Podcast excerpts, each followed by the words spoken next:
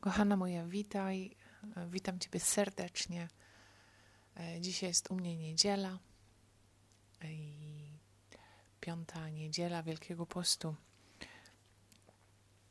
Czas, w którym, dzień, w którym e, zakrywane są, zakryty jest e, krzyż. Po to, żeby zmienić troszkę albo wyostrzyć patrzenie, widzenie I tu przyszło mi na myśl e, pewne wydarzenie. Kiedy miałam 17 e, lat, zdiagnozowano u mnie astygmatyzm. Już chyba od ósmego roku powinnam, miałam nosić okulary, miałam krótkowzroczność. Tutaj okazało się, że mam astygmatyzm, no i tak sobie wytłumaczyłam to, że nie mogłam znaleźć żadnych grzybów w lesie, ponieważ całe podłoże mi się zawsze ruszało. E, do dzisiaj podtrzymuję tę tezę. E, w każdym razie e, pani okulistka zleciła nowe, nowe szkła i takie też wykonano u nas w zakładzie, w naszym małym mieście, jedynym zakładzie optycznym. Kiedy założyłam te okulary, myślałam, że po prostu nie będę mogła iść, nie będę mogła, nie mogę iść, nie mogę patrzeć, nie mogłam patrzeć przez nie.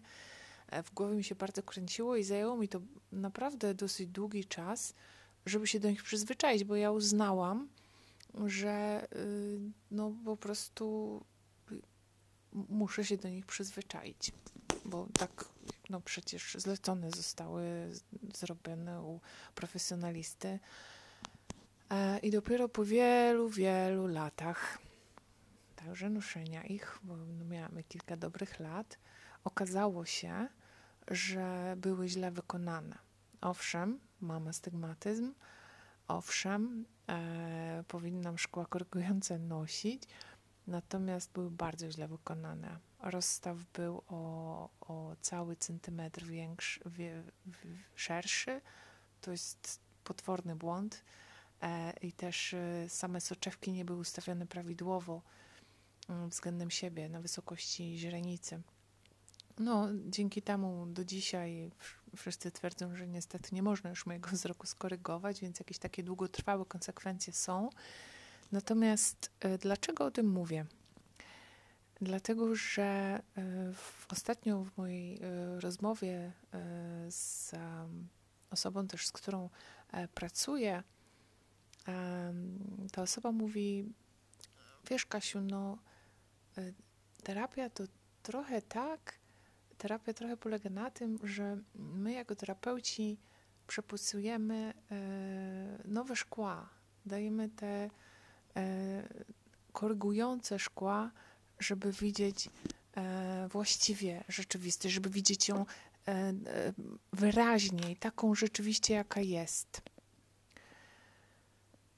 Czyli ten zniekształcony wadą obraz rzeczywistości, wadą no, wzroku, ale czasami taką wadą nabytą przez mm, sposób wychowania, przez e, środowisko, okoliczności, wydarzenia, doświadczenia. Wadą, która e, czasami uniemożliwia normalne funkcjonowanie.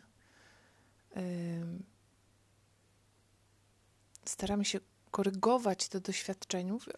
Terapia, ale w ogóle w życiu. To, to, to patrzenie skorygować tak, aby widzieć obraz rzeczywisty, aby widzieć go takim, jaki jest. Zdarza się, tak jak w moim przypadku, że e, jako metafora oczywiście, zdarza się, że to mm, znaczy osoby, którym e, ufamy, czy ufałyśmy, czy ufałaś, no e, zawiodą albo pokazują obraz, pokazały obraz, który jest nieprawdziwy. Dały szkła, które są raczej właśnie zniekształcające, a nie korygujące, e, czy pozwalające widzieć rzeczywistość taką, jaka ona jest. Dzisiaj chcę Cię zaprosić, Ciebie i siebie, siebie na pewno,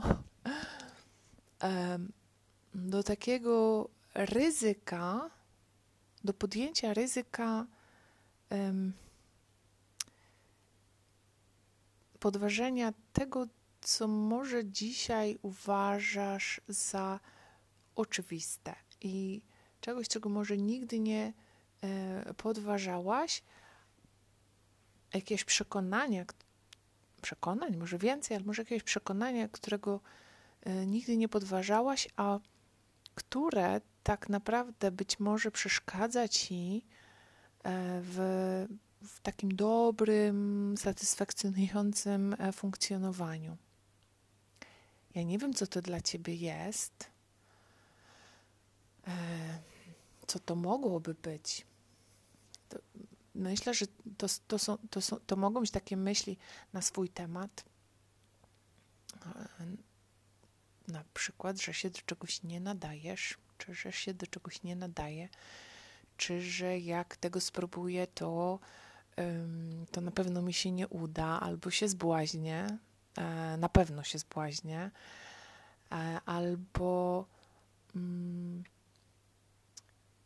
właśnie nie, nie, nie warto y, próbować, nie warto um,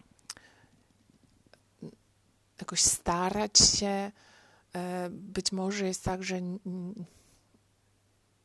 myślisz o sobie, że masz niską y, wartość, albo że no nie wiem.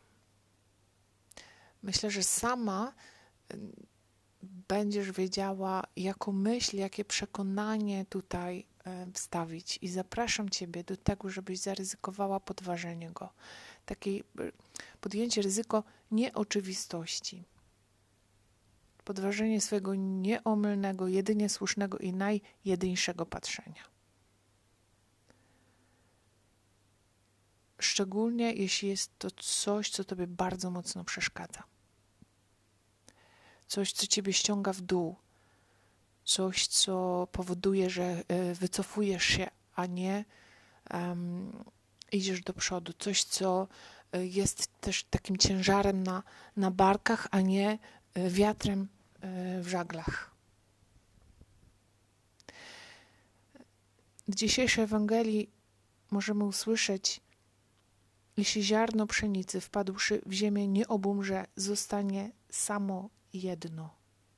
Zwróciły dzisiaj te słowa moją uwagę. Jeśli ziarno pszenicy wpadłszy w ziemię nie obumrze, zostanie samo jedno. Tak sobie myślę właśnie o tym ryzyku, mm, podjęcie, podjęcie, podjęciu ryzyka zmiany optyki, patrzenia, zmiany szkieł jako pewnego um, no, podjęcie ryzyko obumarcia, tak?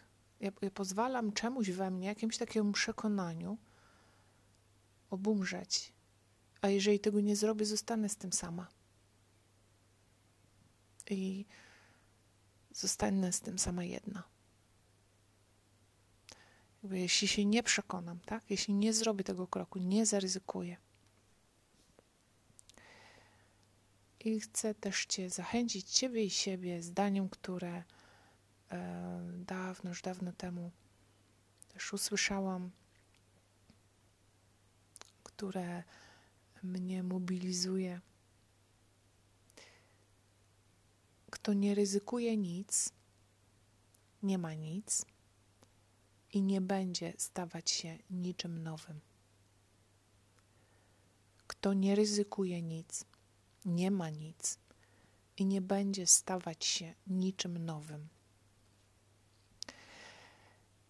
Kochana moja, życząc Ci pięknego um, piątego tygodnia Wielkiego Postu, pięknego czasu marcowego, dobrego tygodnia,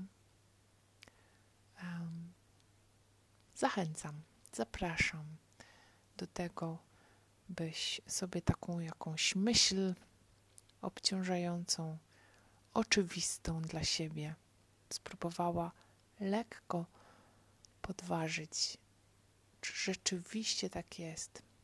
Zaryzykować, zaryzykować właśnie widzenie rzeczywistości inaczej, podjąć ryzyko nieoczywistości i przekonać się, czy za tym może nie stoi um, życie, lekkość, a nie ciężar, wolność, a nie e, zniewolenie.